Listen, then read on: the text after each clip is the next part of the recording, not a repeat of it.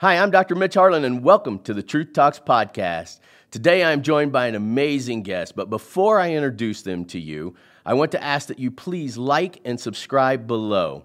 That way we can continue to bring you these incredible stories. And if you're already liked and subscribed to our channel, we thank you for all of your support.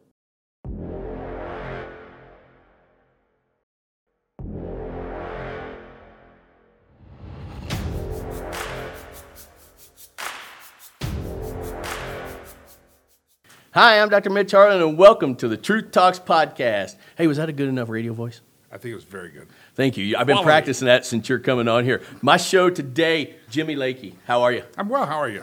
You know, I'm I'm killing it. Jimmy Lakey, entrepreneur, humanitarian, radio and television host, uh, former candidate for U.S. Congress. Ran for Colorado. Congress. That was before I had a little bottomy that I got. My, yeah, it's wonder- I went to therapy and I ended that political nonsense. Producer, TV show Frontier Taste Tales. That's kind of funny. You actually did a great job there. That was It's a fun amazing. show. It, it, really looked cool. Season one, then COVID hit. We didn't get to season two. We will though. It, it's going to happen. That's actually really entertaining. I, I really, I really like it. So, man, I need to know this. Again, you had that. I can't. I guess I can't. Can I say Rush? You just said it's like comparing you to Jesus or whatever. gotta be careful of that. man, it was good. It's that that reminiscent of that voice. I like it. Voice, maybe not the style, but the voice, right? Everybody thinks that's my radio voice. I just talk weird. I just talk that way. From Texas. Sometimes I enunciate, but that, that's I guess the big deal. I enunciate. What got you into radio? I have no clue. I really, I had no clue. I was going to uh, undergrad, going to be a lawyer. I was going to be a, I'm going to be a lawyer. Thank God you went into radio. Uh, I wish I would. No, I don't know. Uh, I was going to be a lawyer, and I didn't want to go to law school, and so literally I was kind of starting another business, and a guy that owned a radio station said, "You have a nice voice," and I was like, "Sorry, I'm not." I thought it was one of those things, and it wasn't. And sure enough, I ended up on the radio, and within six weeks, I ended up walking into another. st- I was now fascinated with radio, so I walked into a station in Dallas, uh, back home, uh, where I was thinking maybe I'll move to Nashville or get in the music industry and some other businesses I'd started. And I was fascinated with radio, so I went to this radio station in Dallas and just to meet him and say, "Hey, what do you guys do?" I just, I don't know, something that my something had been stirred up about radio, and the guy said, "You have a really nice voice." Well, here we go again. And the next thing I know is for two weeks I was doing a morning show fill in in Dallas, Texas. Didn't even know how to run a board, knew nothing about radio. But it was just my, I wouldn't say it's my good looks, but it's my voice. Radio. Isn't that what they say? You got the face for radio. I know it hurts my feelings when you say that. I didn't say that. That's just the people that told me about this People story. have talked about this to you. And how do you how do you pick your topics? it's just when the mic opens, I go. No, I, I, I all day long you show prep to do a show. So I'm always on my computer. Anybody that's around me always seem to have a computer open or a phone or something. And I'm hitting print, print, print, print, print. and then I, once I get back to my home office, I will sit down at the end of the day, put them in good stacks, and uh, that's kind of how we, how we go. It's what's ever making the news, uh, whatever's making the news, what people may be talking about the water cooler, or what I want them to talk about at the water cooler. And I have a philosophy on radio: sacred cows make good hamburgers, so they're better that way. So if it's we don't back we don't back away, we pull no punches. When you get super controversial, which is only controversial to one half usually, Yeah. but when you get controversial, do you do you read the other stuff? I mean, do you try and reason in your mind how they could come up with the conclusions that they come up with? Or he's like, no, yeah, I'm that's why I go to therapy because it, uh, I short circuit my mind and go because I'm right. I, of course you are. I, I, I'm on the right side, so I, I don't have to think too much. I mean, I, I like personal freedom, personal liberty, and they're wrong. So anything other than that, it's well, why discuss it? Do you typically follow the current whatever's rolling in the in the news that week or whatever? Is that Usually, it, typically do? it, it can vary. I mean, there's times that if I'm bored with politics, I'll talk about an experience. Walk, this morning, I talked about walking out of a drugstore and they were soliciting money for teen suicide, and it just bothered me that we live in a state now where teen suicide leads the nation. And I was, I kind of talked about that, tied that into an education story, which wasn't front page news, but it was just my experience walking out of a Walgreens yesterday. Yeah, I, I- do that too. Like I'll, I'll hear something like that, and it really triggers a thought process Yeah. with me, and I'm like, oh my goodness, because I mean we've done shows on teen suicide, and and uh, same thing. You know, it happened to somebody I knew. I'm like, man, we got to run that story so people can really hear Yeah. this and at least get a different perspective. What's your drive? What's your mission? make money. No, no. Radio in this day and age, you don't. It's, it's not that way. Used to be in the big days. Yeah. Used to be. You know, I if I can make a difference, persuade a few people, raise my son right, uh, make a difference. This is kind of where you were going earlier. This is my show. You got to hold on. Oh, okay. I don't come to your studio and, and tell the Because I didn't invite to you. I wasn't there. you don't go there yet. I got. Okay. I, I, I, was setting you up, man. All right, let's do that. Let's No, let's not. Let- Uh, let's- let's not. let's No, let's, let's keep something going. All right, let's keep going. So, one of the things about being a talk show host, um, you, you get a lot of exposure, and I want to know kind of how you parlayed that into the into the show that you did. How did that all happen? Uh, the, the television show? Yeah. the per- executive producer of Frontier Taste and Tales was my first. I was doing music radio, and a guy across town. I moved to Denver. A station moved in. I'd literally had been in radio six weeks, and I filled in in Dallas. And then two weeks later, I got a phone call. You want your own morning show in Denver? I mean, it was just a snowball fast track. I literally had been six weeks in radio. I'm like, Denver. I never thought of moving to Denver, and I got a, my own morning show, music show in Denver, and so I was the morning DJ. And the guy across town for about two years called me up from a talk station that I actually listened to because I like talk radio and said, Have you ever done talk radio? And I said, Nope. He goes, Well, you talk too much for music radio. That's for darn sure. And that, that was true. I always got in trouble because I'm like, Are we supposed to play a song? I, I, I scratch the tunes. I have a few things to say. So that was my music career. And he brought me on to the staff of that talk station.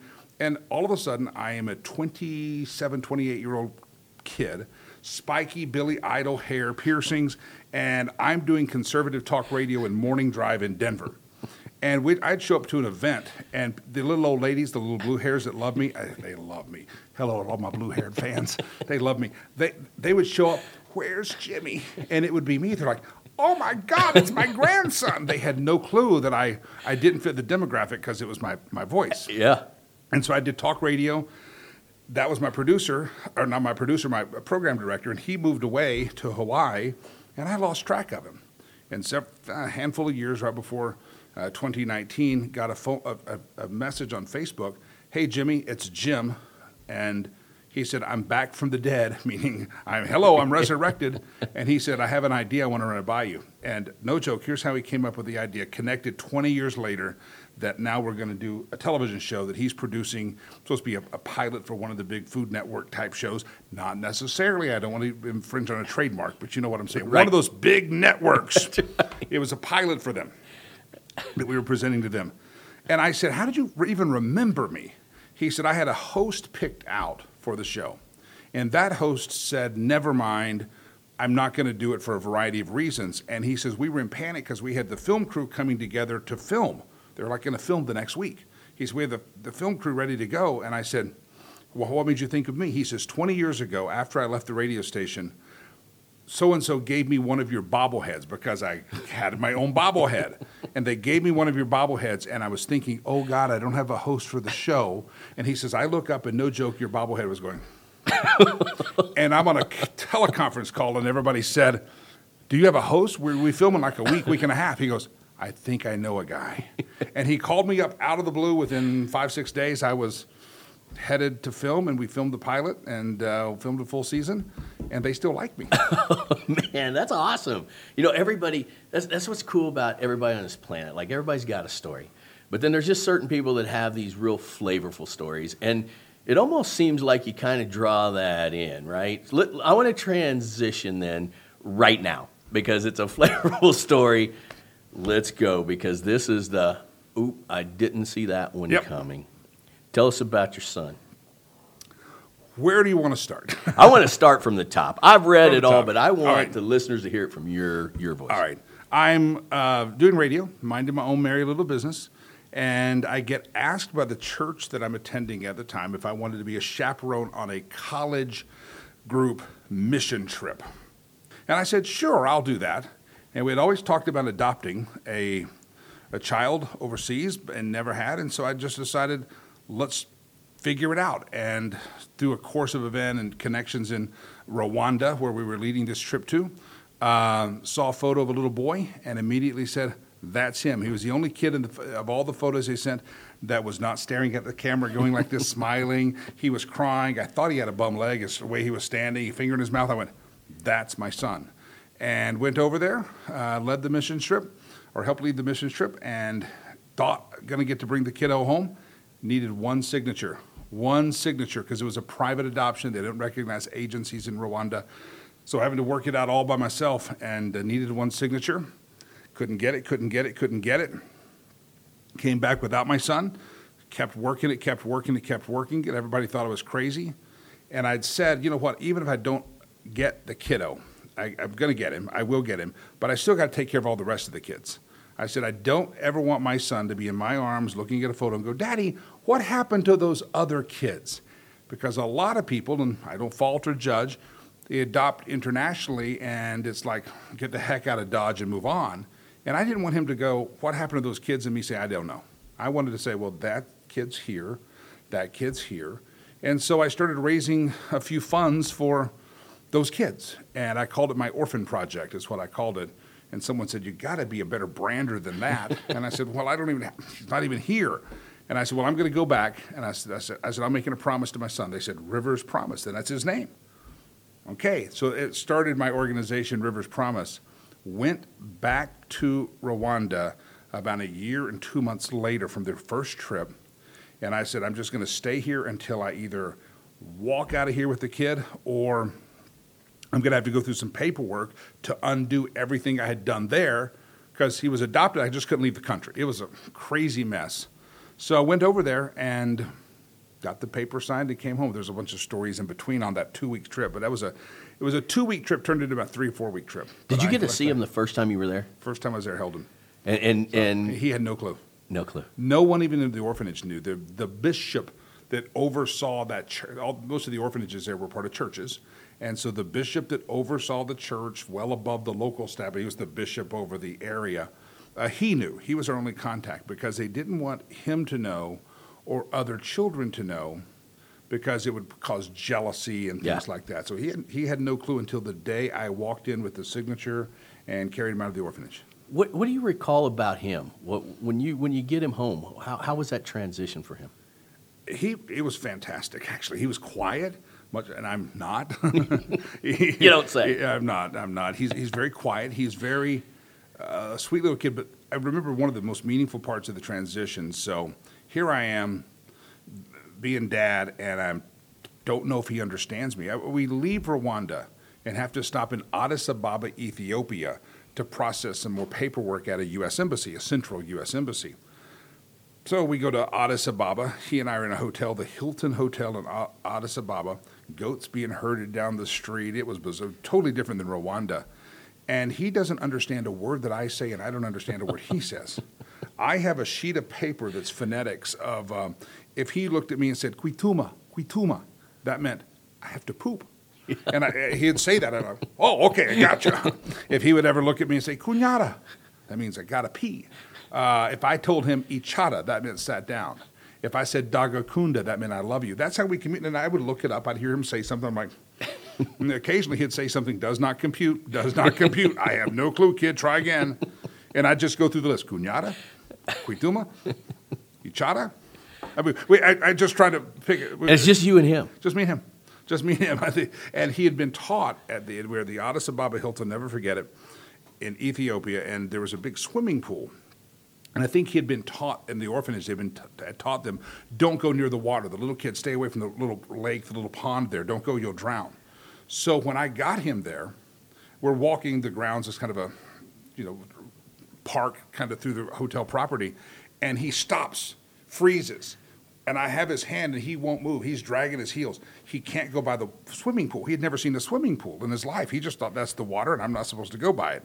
So I finally, I don't know what, got him to go past the water. I took him to the little playground. Every kid in America knows what a playground. He didn't know. He, I do what? I, I climbed it. I mean, it's just the things that even in Ethiopia that he saw were different. But the language barrier was the most interesting because somehow we made it. We made it to America. And one day, he'd been here about a week or two. And the first thing I did went to Toys R Us to try to find toys that spoke English. I figured it figured out, you know, pull the thing, horse. I guess a bad horse noise. Or move. That was it was a bad Uh, We're working that. Can we overdub that and you know, put in a real horse noise there? Um, so I, tr- I just find it, tried to find him toys that spoke English to him. And I Yeah. think that's a good way to learn.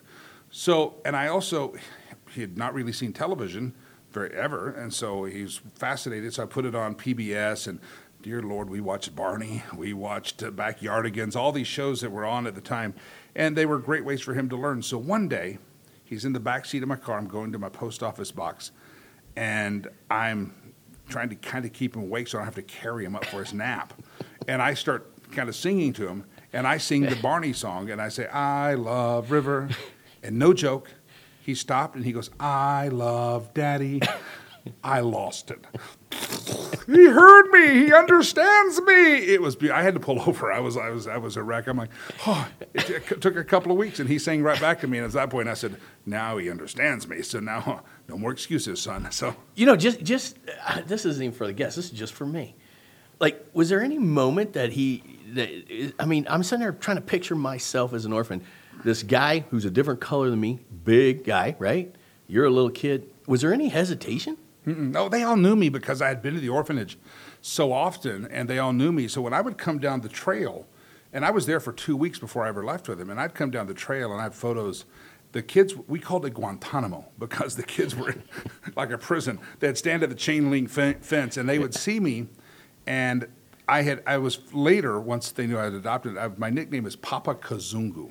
if you go to Africa and you're a Mzungu, that means you're a white guy. Yeah. And white guy means anything that's not black, not Yeah. African. So if you're Asian, you're a Mzungu. Everybody's a Mzungu if you're not African. Right. And so my nick, my son's nickname at the orphanage was Kazungu, which means almost white and almost black. And I said, How did he get that name? And they said, Once you came to adopt him, we realized, oh, that's who he was talking about. And no, no joke, he would tell the mama at the orphanage, she would say, River, he's three. The boys take your ball. We only have one ball. You don't fight. The other boys fight. He, even at three, he had no clue. He would say, One day, my daddy will come for me. A man will come. I will go. I will. they- They're like, we called him Kazungu because he didn't fight like he was desperate. And they said, we always think he thinks he will be rich one day and have many balls. He, he's totally different than the, the rest of the kids. And so I would come down the sidewalk and they'd all stand at the Guantanamo fence, the chain link, and they would see me. We are kind of the bottom of a hill. I'd taxi would, or my driver would let me off at the top of the hill, and here I'd come trucking down with my little white hat on, and I'd come trying not to slide down the hill in my shoes, and I, all the kids would hear me as soon as they did. Papa Kazungu, Papa Kazungu, Papa, Ka-" and they would just riot at the fence and trying to get over there, and I'd come in, and so they all knew me. So when I showed up, I think he was a little shocked. He was three, three and a half, a Yeah. a little shocked that he was leaving with me, but it wasn't like I was a total stranger. I'd been playing with him, having.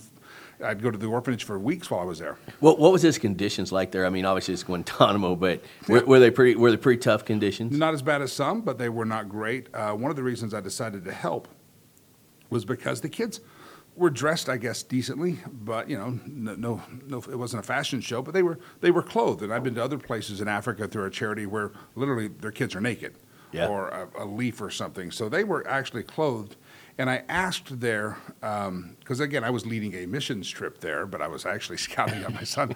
Um, I asked the uh, bishop there I uh, and the pastors, I said, What is one need you have here? And I thought they were going to say food. And I thought I was going to run up the hill, buy a bag of rice and beans, you know, get them a couple of chickens and be done with it. And they looked and didn't even hesitate. And this is, this is what started my mission uh, to start Rivers Promise. They said, they said, education. And I said, education. I said, that's your biggest need. He says, he says, look at them. They have decent clothes. He says, we feed them, not enough, but they're, they're not starving. He said, but they will never break the, po- the, the, bond of poverty without education. I can't send them all to school. Boom, there's my mission. And it, I said, okay. So I went back, and that's when I started Jimmy's Orphan Fund, Yeah, right. his children's fund, and decided I would make sure that all those kids at the orphanage, after I got my son, had the opportunity to go to school. And that's how it all started. Man, what a great story! Like, yeah, if, if people just look you up on the talk radio, Yeah. it's not what you expect. Yeah, you should have seen it when I uh, ran for Congress. and in Congress, you, when you run for Congress, you get na- they call you a few names, and if they're not true, they try to make them true. Right. And one of the things that whether you're on this side or this side, they like to call you, oh, he's a racist. He's a big. I- Then they'd see the family photo and go, well, maybe, hmm, how does that work?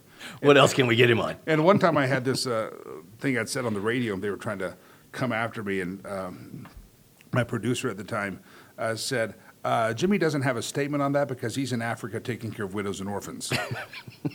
that diffused that problem as well. But the cool thing is, a lot of the, all those kids. Matter of fact, just this past week, a kid that was at the orphanage. He was older than my son. He was probably ten, which makes him.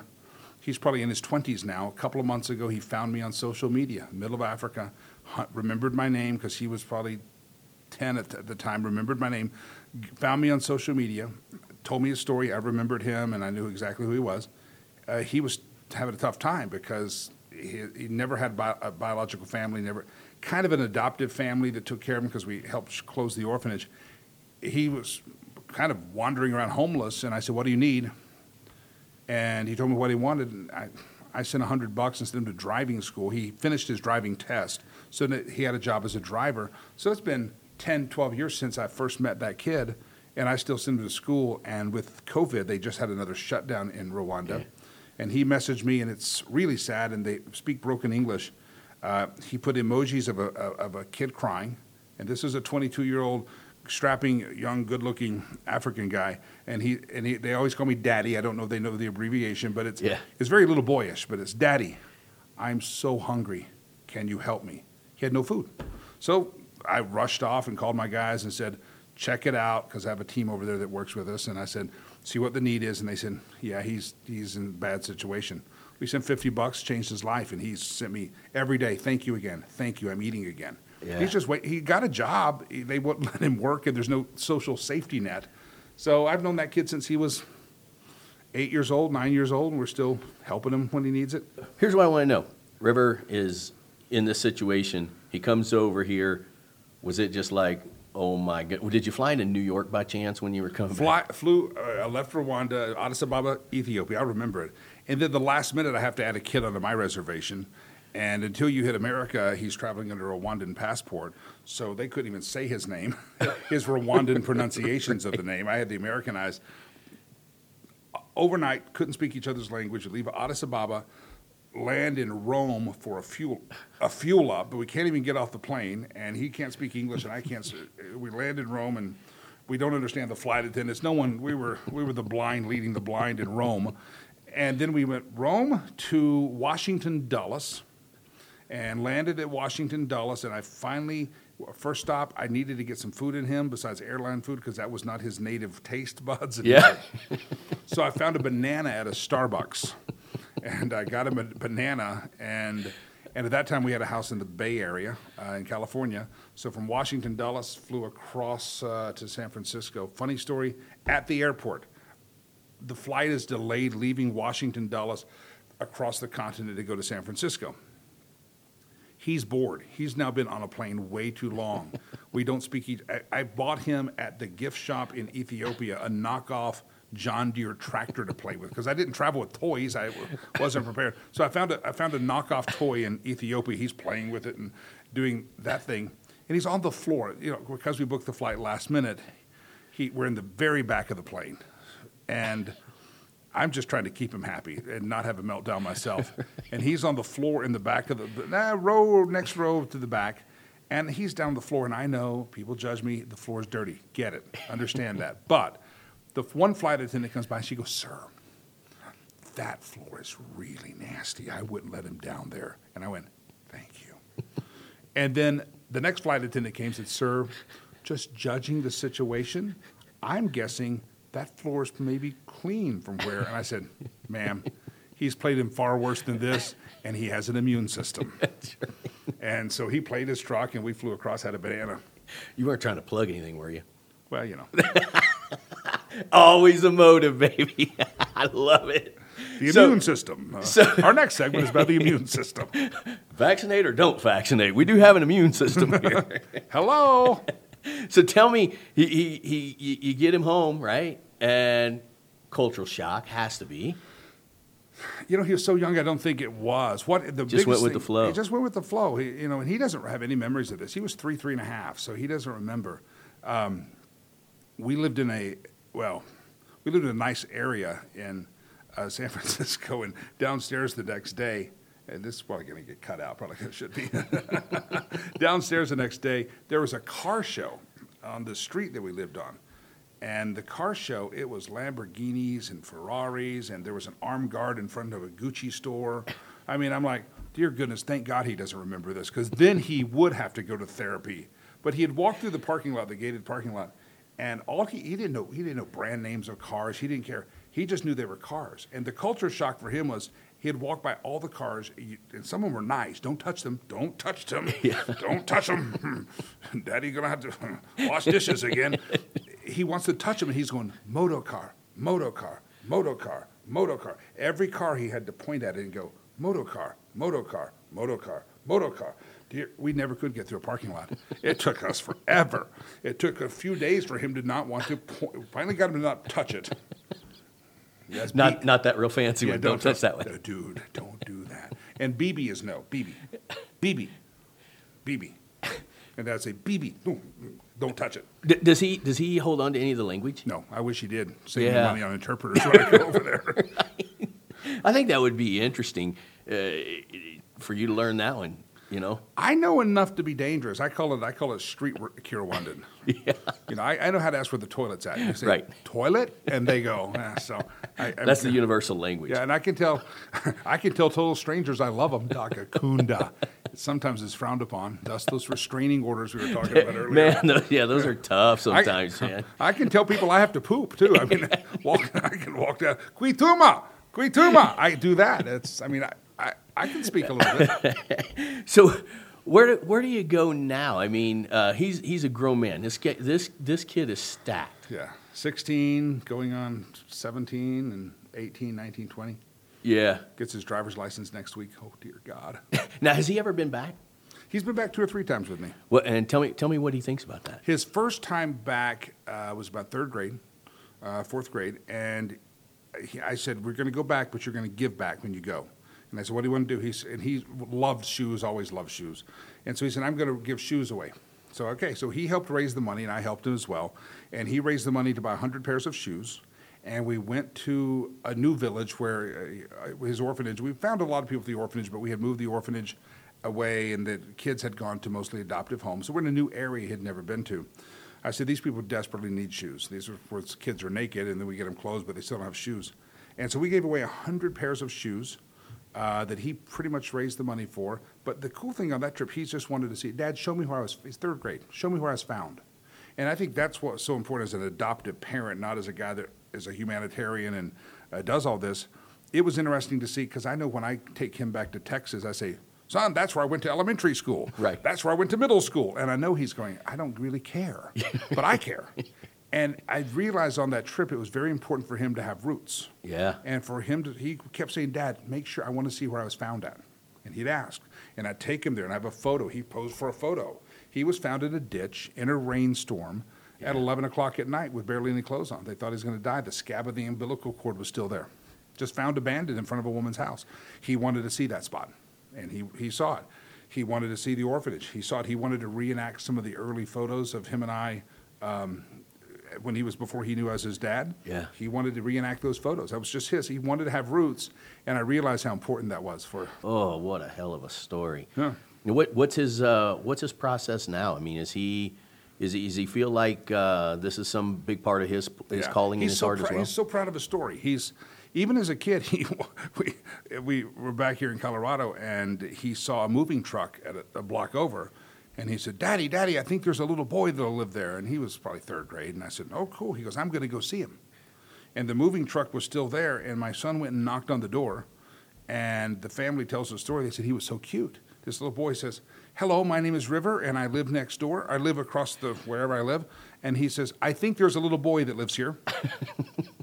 and they said, Yes, there is. He's unpacking his room. What is your name? My name's River. He said, Come in, we'll get him. And he goes, They tell us about yourself. He goes, I have a website. It's riverspromise.org. it tells you everything you want to know about me.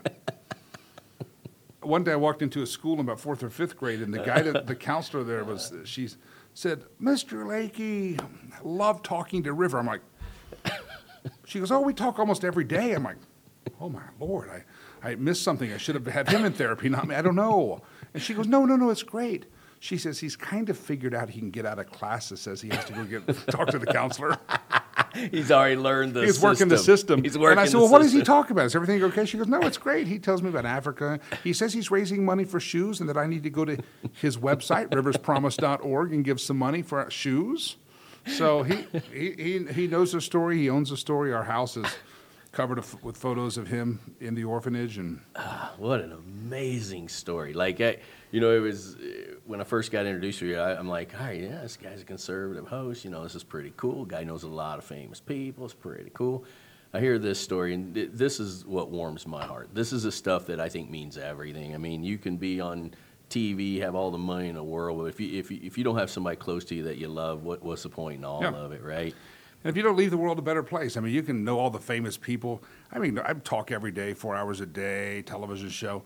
You know, if we're cooking in the kitchen for the television show, making a chicken fried steak's not really going to change anybody's life or whatever. Meeting the blue haired lady at the radio thing, you know, I might make a small dent, persuade somebody to start thinking politically right. But literally, we save lives in Africa. I mean, that's I don't get to do as much as I want, but you know, talking and blabbing on the radio as much as our egos would like to think we're really changing the dynamic. No, generally we're preaching to the choir and ticking some other people off, and that's it. it's it's not like it's a Billy Graham crusade. So I see that hand at the end of the radio show. How many of you converted today?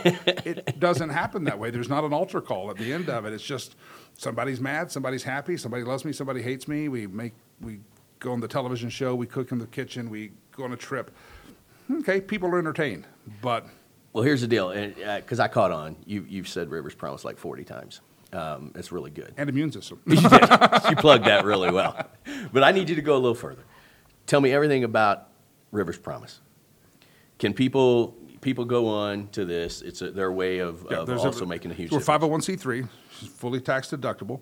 Uh, there's a couple of things people can do. They make a. They, we're building a school now, um, 1,500 seat campus in the next five years. As our goal, COVID has slowed us down a little bit.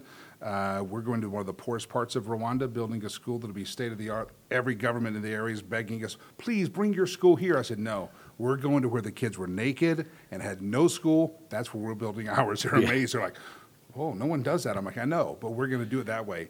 Uh, people can give towards our school. People can actually sponsor a child. You can just look. There's kids that um, don't go to school. Uh, we're really bad. Sometimes they lose a sponsor and we keep them in there out of the general fund. I can't take the kid out of school. The board is going, Jimmy, it doesn't work. I'm saying, it doesn't matter if it works. We're nonprofit and definitely are nonprofit. So, but there's, there's ways to do. Riverspromise.org is the website. There's sponsorship. There's golf tournament, there's events and stuff, or I could even come speak to somebody's group and tell the story. Yeah, I, I want to do that. I want to really promote this. This is such a great, such a great, heartwarming story. Did uh, can people adopt through there? You, uh, no, Rwanda is still kind of strange. Um, Rwanda changed their rules, and a goal was to get a. I had a couple of other kids that I really had my eye on. They were, they were my babies. I still take care of them over there. Uh, but Rwanda changed all the rules. River was uh, almost like a miracle. He's the last kid that was approved.